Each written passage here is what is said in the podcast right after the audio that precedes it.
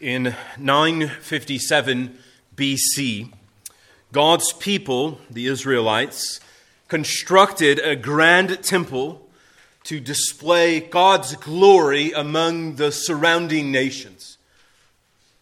Under the leadership of King David and then the architect and builder King Solomon, Solomon erected a great and glorious temple. The Bible tells us that upon the completion of Solomon's temple, that when Solomon prayed for God's glory to be shown, that the temple, the Holy of Holies, the, the innermost sanctuary, was filled with the Shekinah glory of God. God's glory shone among his people, and they were in awe and worshiped God. God was present among his people in the most clearest and visible way they had ever experienced in their history. But Solomon's temple, just a few hundred years later, in 586 BC, would be destroyed by the invading Babylonian Empire.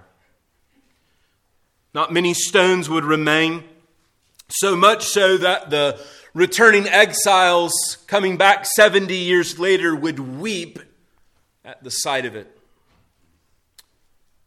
But in 70 years, as God had promised in the exile in 515, these returning Israelites would begin a construction of a second temple.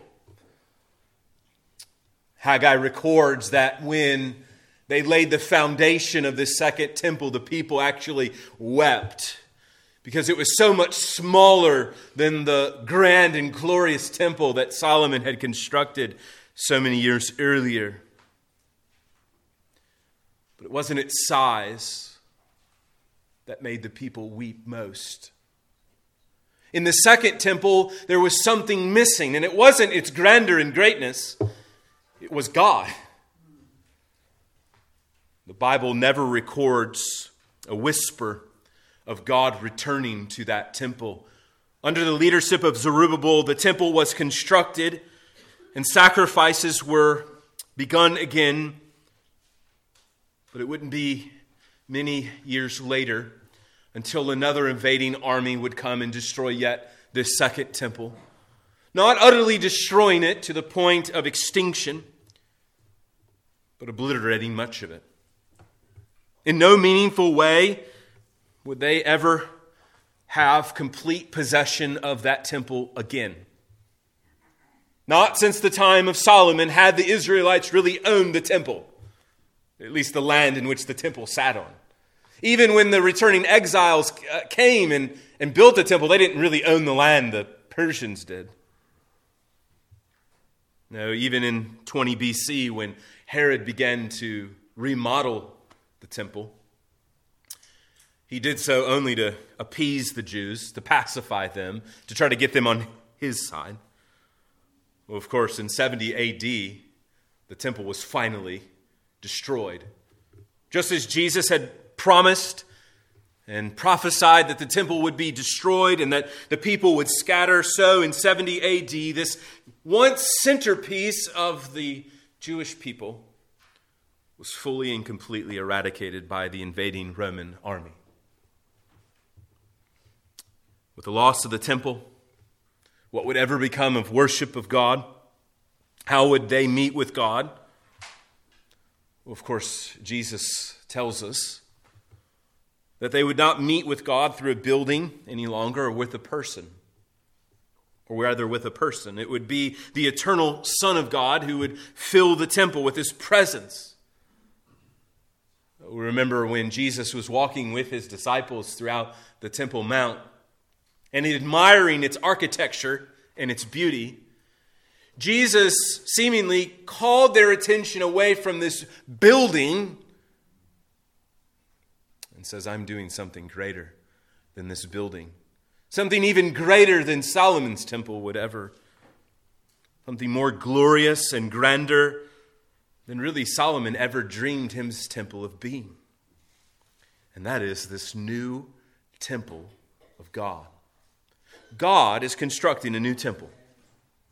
not somewhere in the Middle East on the Temple Mount, but rather for the last 2,000 years, God has been at work building a new temple. Not one that the eye could see, not a physical structure, but a people. A people, as we'll see this morning, that are called the temple of God. Well, Paul has been writing to encourage Christians, and particularly these Gentile Christians, that God has eternally elected and saved for his glory. Those who were once far off from God have been brought near through the gospel of Jesus Christ. The cross of Christ stands as that pinnacle point of God's redemptive purposes in Christ, or in rather redemptive purposes in humanity to unite every tribe and tongue and nation in Jesus. And as we celebrated in the resurrection of Christ last week, as we saw in God's word, how the resurrection is that center point, the cross, death, life. As we celebrated in Resurrection Sunday last week, so now we live in light of this new found life, having now been justified by God, having the fact that God is his wrath has been satisfied, the demands of the law fulfilled. We learn that Gentiles now enjoy full access to the Father through the Son by the Holy Spirit. And so Paul concludes this paragraph, uh, this section, uh, by, by really offering up several pictures for us to describe this new humanity that he is creating through the gospel. This new, this third race. No longer Jew and Gentile, but a new human race, a completely different, made up of every tribe and tongue and nation, united together in one kingdom, in one family, in one body. Well, I invite you to turn to Ephesians chapter 2 if you haven't already. And we're going to consider here verses 19 through 22. Ephesians chapter 2, beginning in verse 19.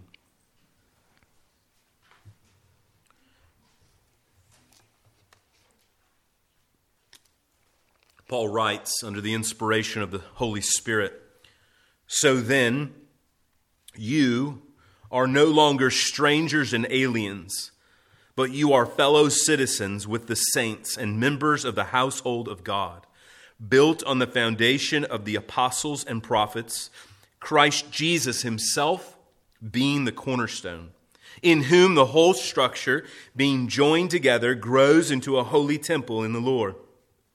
In him you also are being built together into a dwelling place for God by the Spirit. Well, what's Paul's point here as he concludes this section? It is this God has brought Christians near to himself by adopting us into his family, whereby he is making us into a temple, a place where he will dwell. Uh, God is taking those who are far and bringing them as close as he can so close that he lives within them.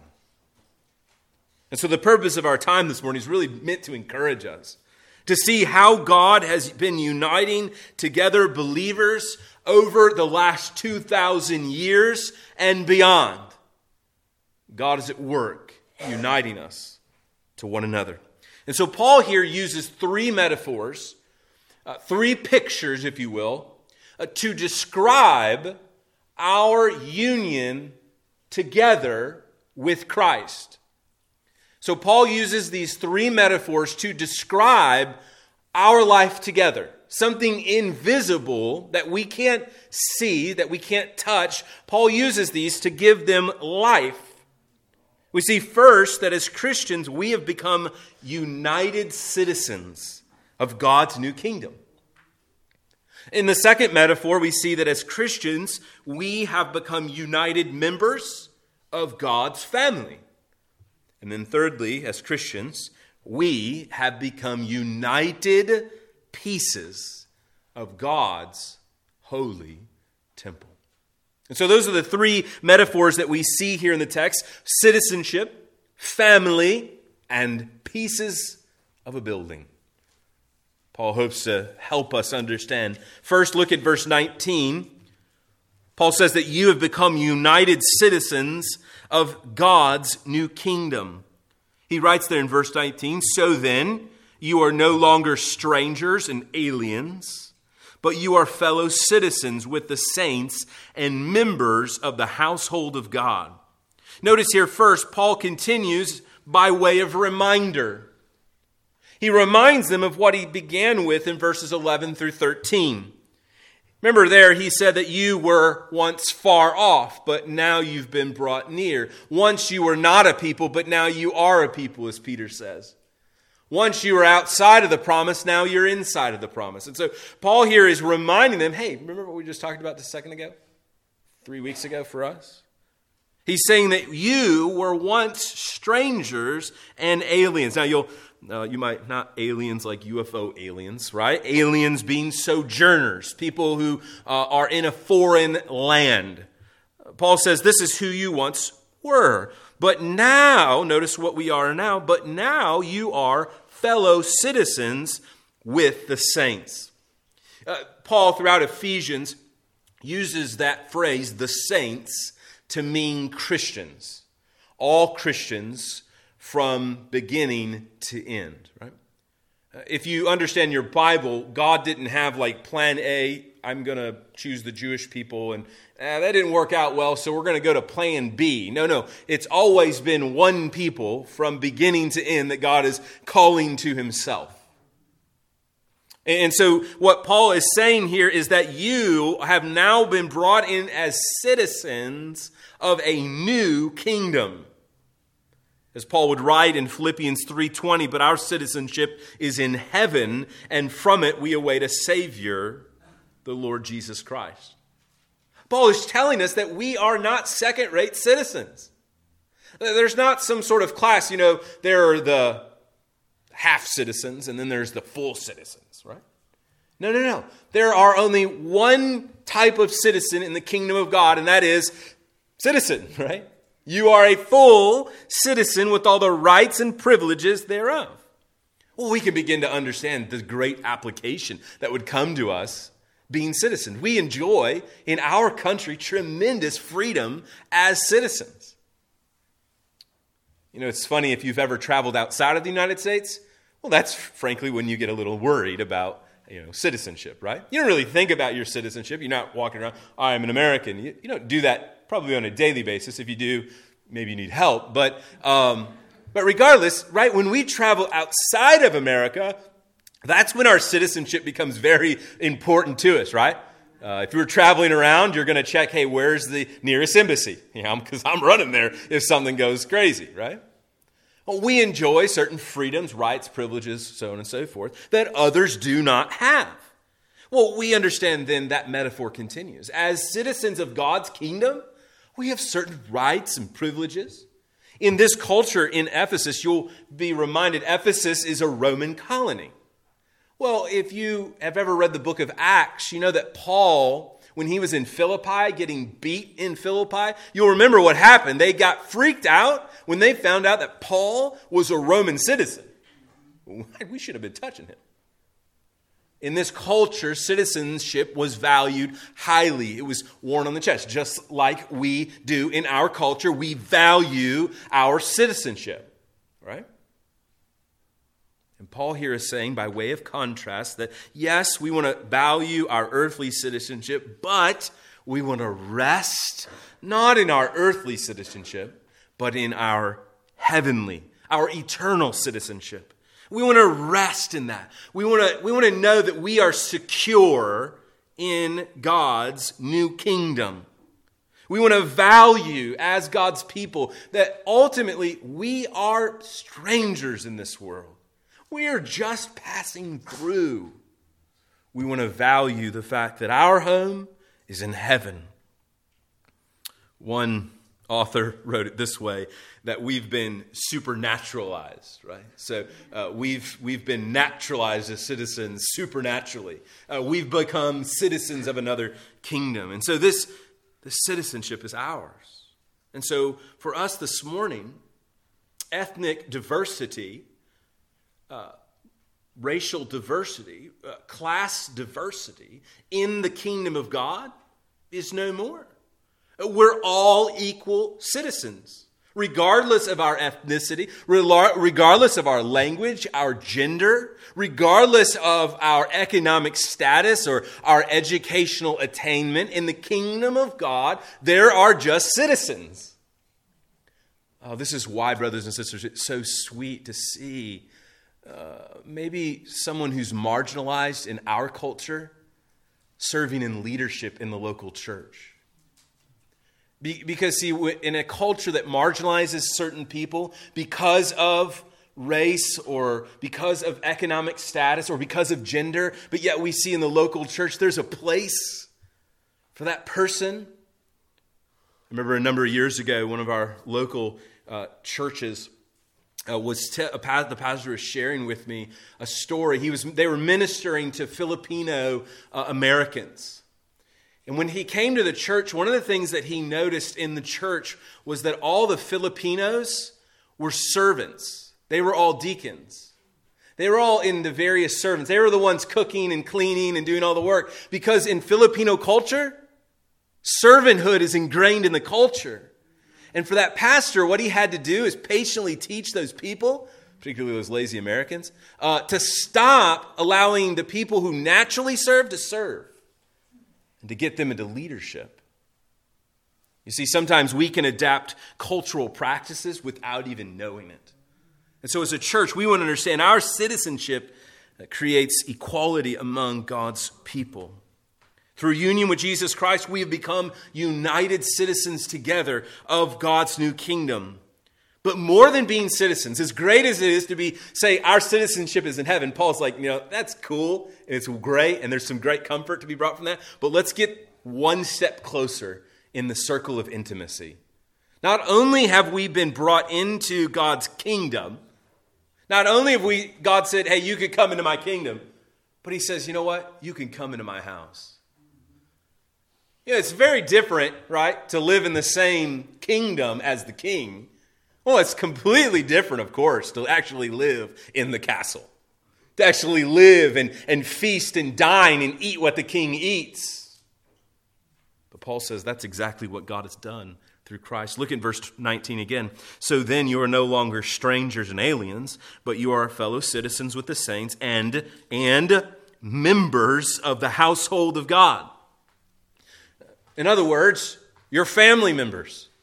God has adopted you into his family. Now, Paul here employs a particular pattern to emphasize this point. Uh, notice here in the first half of verse 19, he says, You're no longer strangers, right? Strangers, weird. Stranger, stranger, right? Get out of here. You're not welcome. You're not part of our family. And then aliens, so, talking about our citizenship. So, one is familiar, one is citizenship language. And then, so it's an A, B, B, A pattern. In other words, strangers goes with members, and aliens goes with citizens. Does that make sense? And Paul is doing this to emphasize that second point all the more. He's emphasizing, he's kind of putting a highlighter on. He says, Listen, not only are you citizens, but you are family members. Once you were strangers, but now you are welcome at the table, right? So I love that song we sing, Thank You, Jesus, right? Once an enemy, man, what? That's who I once was. But now, welcome to your table. Once we had no family, no father, but now we have a father, brothers and sisters. We've been adopted into God's family. Well, this is what Paul began with back in chapter 1 and verse 5. In love, he predestined us for adoption as sons through Jesus Christ, according to the purpose of his will. Perhaps you grew up without a father. Perhaps you grew up in a family where you didn't have brothers and sisters. We know that there are certain privileges that come with being in a family, right? If you've ever been in a family that's dysfunctional, uh, you feel the really weight and desire to have some functionality, um, some leadership, some guidance. Paul tells us in Romans 8 that we have been adopted by the Spirit into the family. For you did not receive the spirit of slavery to fall back into fear, but you received the spirit of adoption as sons, by whom we cry, Abba, Father. The most intimate word that we can utter to God, the eternal God of the universe, is Father. Course, the Lord led us to pray, Our Father who's in heaven.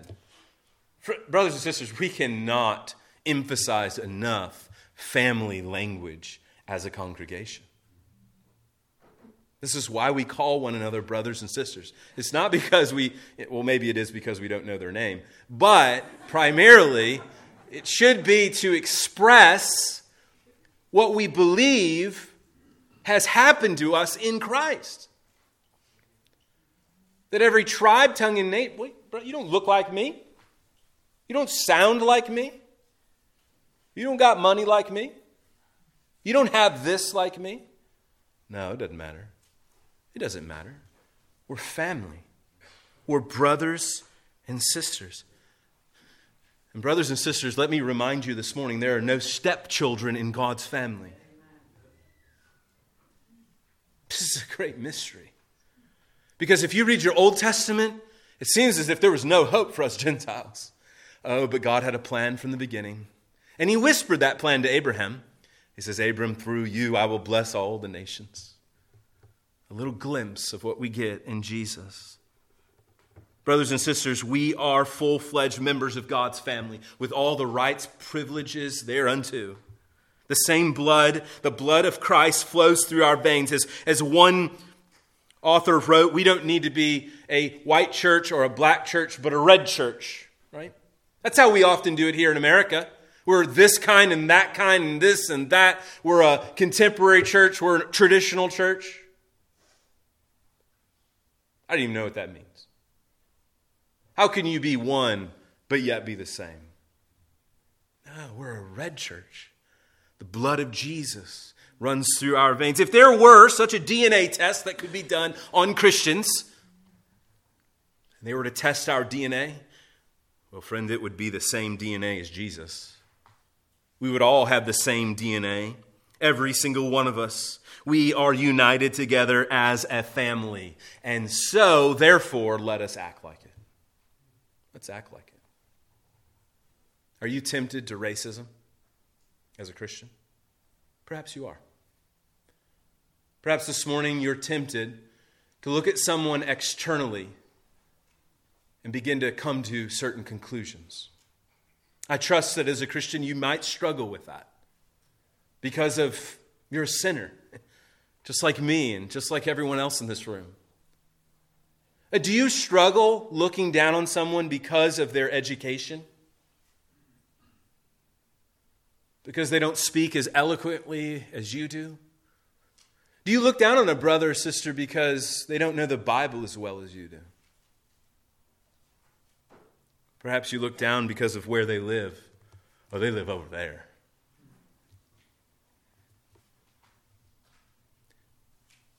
We should not be so naive and so foolish as to think the enemy can't tempt us. As Christians, we must not utter language like this world does. Oh, racism, that's old, that's over with. You know, we're everything's good now here. Friends, you have to understand that, that centuries of racial inequality doesn't get washed away with a few laws passed in the 1960s. You understand that, right? You understand that this is a big issue that's going to take a long time to work out, and it can only work out through the cross of Christ. And the world's going to do its thing, and we can participate in that. But at the end of the day, we ultimately know that, that unity comes only through Jesus. So we want to be really honest about our sin, but really hopeful in the gospel, knowing that in Christ we are a family and I wonder why churches get this reputation of being super dysfunctional. Why we get this reputation of, man, they're backbiters, they're gossips. They, I know, just don't go down to that church. They'll hurt you down there. Could it be because the enemy has attacked our biological families for so long? Have you ever wondered why, the, why Satan attacks the family so much? Why he goes after husbands and wives? Why you, you see this sort of children, like, you know, sort of rebelling? You ever wonder why? Well, ultimately, we trust it's because of sin. And if the enemy can distort the family, well, then we trust that if we're called to be a family together in here, we're going to be just as much dysfunctional. At the end of the day, brothers and sisters, we are a family, so we must act like it. We must serve one another like really brothers and sisters. Like, I love you because you're my brother, you're my sister. This is why Paul exhorted Timothy treat those older women like mothers and those older men like fathers. And those sisters, don't be lusting after them. They're sisters. And those brothers, just like you would care for your own brother and not want to see him get beat up in the world, well, you rescue that brother that's caught in sin. Brothers and sisters, we are a family. We are in this together for eternity. And so let's get on with it. We have become united citizens and members of God's family. But Paul, seeming here to mix his metaphors a bit, he maybe didn't take uh, freshman English, begins to mix his metaphors. And he goes from this sort of citizenship metaphor to a family metaphor. And then he starts to kind of mix it in with a temple metaphor. But what Paul's doing here, I want you to look here in the text again. It doesn't come out as clear in the English language, but throughout this, Paul compiles together words that all mean house. The root word of all these words that Paul is using throughout this text is house. Household. Notice what he says. So you are members of what? The household of God. Verse 20, built on the foundation. Built, uh, the, the word there is how, uh, built, a, a, house is built, right? The cornerstone, the house, the, the, the centerpiece, in whom the whole structure, house, is being joined together. The house is coming together. The house grows into a temple, a, a house for the Lord. Well, and well, of course, we live in houses, right? Dwell in the house of the Lord. And so Paul here says that we're not only family members and individual members, right? United together, but he's saying that we're individual pieces that are being melded together, united together, wed together, built together into a house that holds the eternal God. We are being built together. Paul here uses this metaphor to emphasize the unity of the local church. Now, he's going to build on this in chapter 4. It's going to be very important for us to have this sort of theological underpinning when Paul begins to exhort in chapter 4 that we're to love one another. We're to love one another because we're united to one another, right? Or he'll say this in chapter 5. He says, You know, what person hates his own body? Nobody hurts themselves. He says, that's crazy. They lock those kind of people up. So why are you hurting your wife? Why are you hurting fellow members in the church? You're the same body. Well, here, Paul takes us on a tour. Have you ever been to a construction site before? Maybe one that's beginning. Maybe you've had a house built, or maybe you've just driven by one. You're like, wow, you see the thing kind of come together. At once it was just a, a blank slate, and over time it just comes together, various pieces. They put it together, and then you stand, wow, look how awesome that is, right? Well, what Paul does here in verses 20 through 22 is just kind of say, hey, come along with me. I'm going to take you on a tour of this new temple that God is building. First, he takes us and visits the builder, the architect. He says, Come, let me, let me tell you about this architect and builder of God's temple. Look in verse 20 and 22. Paul makes clear, verse 20, that this temple is being built. Then in verse 22, in him you also are being built together. Paul uses words like build. Something's being built. Well, Paul didn't mean to communicate that this just sort of happened out of thin air. Poof, it's built. But rather, there's an agent behind it, an architect, And throughout, he's made clear in chapter 1 that the architect of this holy temple is none other than God himself. That God is the one who is building the temple. Therefore, God owns the temple. He can do with what he wants with the temple. We are built together, joined together. It is God who is doing the work. This means that Gentile inclusion into the building was not an afterthought, but a part of God's eternal plan in Christ Jesus.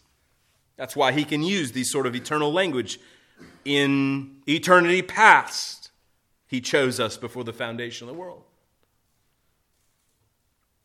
God is the great architect and builder of this temple. But he moves on from the architect, from the builder, to the foundation. Of course, if you're going to build anything, you've got to start with the foundation, right?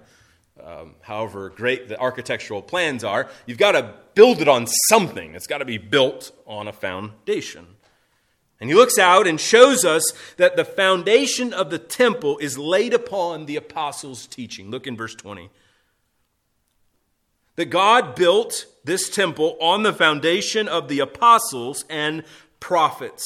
In other words, God is building his temple on his word. When, when Paul uses that, that phrase, the apostles and prophets, Paul is referring to two New Testament offices of apostle and prophet. The apostles were the ones who taught what Jesus taught them to teach. You remember in the high priestly prayer, Jesus says, Hey, don't stress about what you're going to teach. The Holy Spirit will come upon you and you'll be able to teach. You'll be able to, to, to describe, and, and that's what the New Testament is. You've got the Gospels, you've got Luke giving us some history, and then all of the rest of the New Testament is merely an interpretation of what Jesus taught. It's the apostles' teaching. The apostles taught. This is what Paul reminded the church in Corinth. According to the grace of God given to me, like a skilled master builder, I laid a foundation and someone else is building upon it. Now, the prophets in the New Testament were not people who uttered strange utterances, they were people who prophesied God's word, preached God's word. They were heralders of the word of God, just like Old Testament prophets. Right? Old Testament prophets weren't just sort of looking up in the skies and trying to figure out, you know, the stars are aligned and okay, this is what God's saying. No, all the prophets in the Old Testament did is point back to the law. God's word. They said, hey, you need to be following God's word. Hey, remember God's word? Remember that? Remember what he gave through Moses? You need to follow that. And so prophets aren't people who receive new revelation, but rather those who foretell revelation that's already been revealed. And so Jesus is telling us simply here in this text that he builds this temple on the preaching of his word. This, of course, is why Paul would exhort Timothy in 2 Timothy chapter 4 and verse 1 Preach the word, Timothy. I don't want you to come up with some grand marketing scheme down there in Ephesus. I don't want you to go down there and do this or that or whatever you think. I want you to preach the word. Not your word, not man's word, but the gospel, the word of Christ. Brothers and sisters, without the foundation of Scripture, the whole structure crumbles. Just like Jesus said, if a man builds a house on the sand, it will collapse. If we build this church, temple of God, I don't mean the, the structure, the people, on anything other than the Word of God, we will crumble. And that's why you see so many so called Christians crumbling under pressure because they're not built on the Word. If we fiddle around with the scriptures, we mess around with it and, you know, cut and whatever, the whole edifice crumbles under the weight of this world. Change the word, you don't have a church anymore. Well, from the foundation, Paul moves our eyes to the centerpiece of the whole structure. The, the cornerstone was the piece that united everything together. Some think that this is a capstone, maybe the sort of pinnacle piece, or some keystone, something that unites on the corner. Regardless, Paul's emphasis here is that however important the foundation is, and it's very important, Paul makes clear that without the cornerstone, the whole thing just crumbles as well. Notice what he says here in verse 20 that it's built on the foundation of the apostles and prophets, Christ Jesus himself being the cornerstone. Without Jesus, nothing will be built. Without Jesus, we're just individual pieces. Jesus is the glue that holds us together. As I pointed to in the family language, so Paul here is emphasizing the same thing in just a different metaphor. Like the blood of Jesus that runs through our veins, so Christ is the one who glues us together. It's the mortar that holds the, the bricks and the individual pieces from, from crumbling one another. In modern architectural and building, when concrete is laid, they lay rebarb throughout the concrete, an inter, uh, very intricate structure that's interwoven together, tied together, all of these steel bars running through the concrete. Then the concrete's poured. Without that rebarb, the, the concrete will crush under the weight of the building. The rebarb reinforces the building, it holds it together, it glues it together. And, brothers and sisters, Jesus is that glue, what holds you and I together as a family. Well, Paul goes on to not merely talk about the structural pieces, but, but to focus on the individual pieces. Notice what he says in verse 21 In whom the whole structure, being joined together, grows into a holy temple in the Lord. As our tour continues, Paul takes us to look at the various stones built within the structure. Stones that were once cast out into the valley of death have been, as Peter says, living stones, built together, united together. This is what we heard our sister read earlier in 1 Peter chapter 2 that you and I have become living stones, rejected by men, but united together, that we have been built up into a spiritual house. Various stones of various shapes and various sizes very different, not the same, they don't all look the same, are fit together, one upon another, united together with the cornerstone. That we might be a holy temple. Brothers and sisters, Paul is emphasizing our union together. You can't get rid of each other.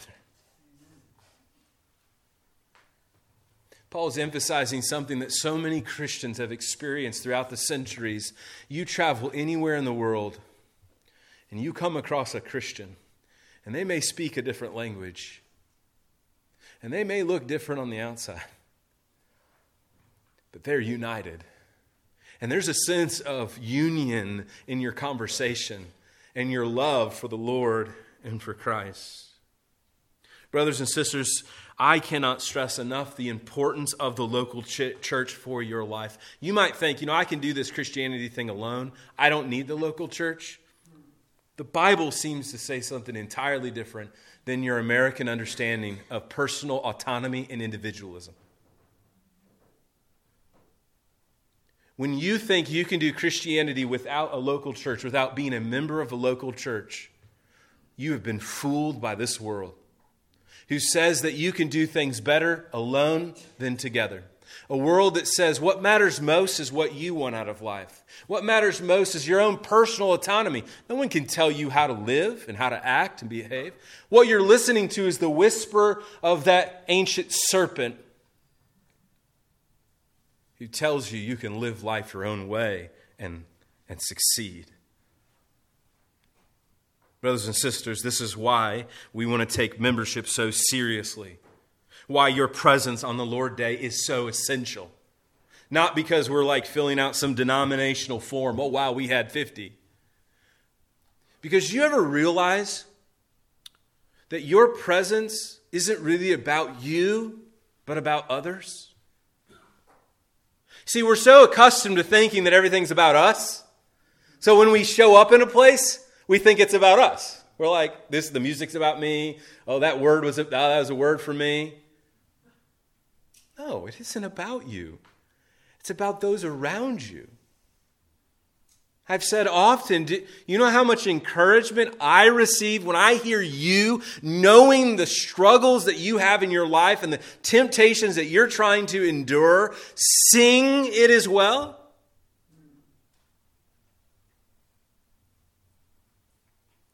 Or that word of encouragement that you give someone before church, or that hug or embrace, or, or that meaningful, I'm going to pray for you this week. You realize that would not happen if you did home church by yourself. The TV ain't going to pray for you. Your cat's not going to pray for you. Brothers and sisters, don't just show up to church, do church, and leave. No, we're a body together. We want to give ourselves to praying for one another, to serving one another. Come with eyes open. Who can I serve today? Who needs a, a warm embrace? Who needs an encouragement? Treat one another in a way that commends the gospel. Don't gossip. Don't tear down. Encourage. Brothers, love must be our motive in all that we do when we gather on the Lord's day. We must guard one another throughout the week from sin and Satan. Each time we gather, you know what this is? This is a foretaste of heaven. That's what it is. You are getting a down payment deposit on glory. You don't need to go call up some little toddler and ask him what heaven's like. All you need to do is show up in here every Lord's Day. I'll tell you what heaven looks like. It looks like a 90 year old woman playing piano on the Lord's Day and 30 year olds singing along with it. It sounds like brothers and sisters who were once captives to sin singing songs they would never have dreamed of singing or opening a Bible. They'd never. One Lord, one faith, one baptism. Well, as our tour continues, Paul concludes in verse 22. He steps back from looking at the greatness of these individual pieces to see whose name's written on the door of the house. When I grew up, my grandparents always had like the last name of on the I was always like, why your neighbors don't really care that the Snyders live here, but whatever. Remember that? Maybe you were like that. Maybe you grew up in that, that time when you put your name on the outside. Everybody knew. You put on your mailbox, right? The Johnsons live here. Okay, thanks for telling us. What Paul does is he steps back. God lives here. As he looks at the structure, he, he sees that this whole thing is being built that God might dwell with his people. Who lives in that house down there? God the Holy Spirit, Paul says. What God is building in the church is a place for himself to dwell, a place for him to live. In other words, God's whole building project is for one singular purpose, and it is for God. For God's glory and his glory alone, he builds his church. In the beginning, we are told that Adam and Eve enjoyed uninterrupted, unmitigated access to God. God lived with them. But through sin, they were cast out of the garden, out of God's presence.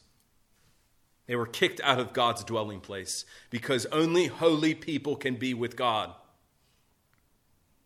But God, in His grace, had a plan to restore that broken relationship First, in the tabernacle, God would once again dwell among his people. Then in the temple, God would again dwell first in Solomon's temple, then in Zerubbabel's, and finally Herod's temple. A visible representation of God's presence among his people. But God's redemptive plan continued in the person of Jesus Christ. So much so that the Apostle John says that Jesus tabernacle dwelt among us. What was lost had been restored.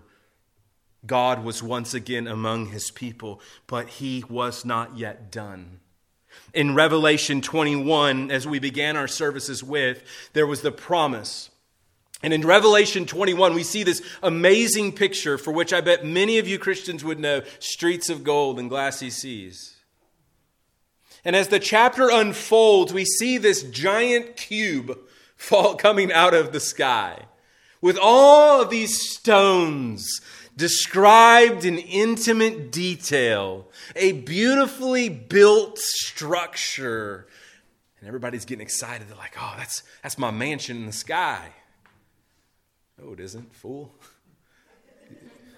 It's you. It's me. You see, all those beautiful stones are those living stones. That's, that perfectly square cube is meant to represent the holy temple that we are, that we will be in Christ. And friend, if you are not a Christian this morning, you remain an outsider looking into that. And so I exhort you repent of your sins and trust in Jesus. The all that we've been talking about can be yours today if you will trust in Christ. Believe on Him. And you can be a citizen of God's eternal kingdom. You can be a family member today, not tomorrow, not sometime. Today, you will be invited, adopted, full certificate. My child. If you repent of your sins and trust in God today, you become a dwelling place for Him by His Spirit. As we heard from Ezekiel, I promise I'll put my Spirit in you. I'll be with you. you. Everywhere you go, I will be with you. In 1860s, Southern Baptists formed their very first seminary in order to educate and teach pastors and leaders in our denomination. And at the completion of the first class, graduating class, one of the professors and leaders of the seminary, by the name of Basil Manly, wrote a hymn in order to celebrate, to commemorate the event. In this particular hymn, entitled Soldiers in Christ in Truth Arrayed, has been sung by every graduating class since 1860. Every single student at the end of graduation stand together and sing this hymn. We meet to part, but part to meet when earthly labors are complete, to join in yet more blessed employ an eternal world of joy. It's an amazing picture that Manly paints. We meet to part and part to meet. It's the picture of the Christian life. The church is gathered, well, then it's scattered. And then it's gathered again, and then it's scattered. But at the end, we long for a gathering in heaven, a family. what Manly captures is what we've considered this morning that we're all citizens of a foreign land. We're all family members together and we're building a united building that God is building that He might dwell among us. Let's pray. Father, we pray this morning that we would truly understand and know what it means to be a family, brothers, sisters, citizens, and a holy temple. Father, I pray this morning that as Christians, we would see the symbolism of what we're about to enjoy. That the Lord's Supper is a foretaste of the marriage supper of the Lamb, where enemies from every tribe, tongue, and nation will be sitting around your table, sharing and feasting on Christ. Oh, let us affix that glorious image in our mind. For your glory, we pray. In Christ's name, amen.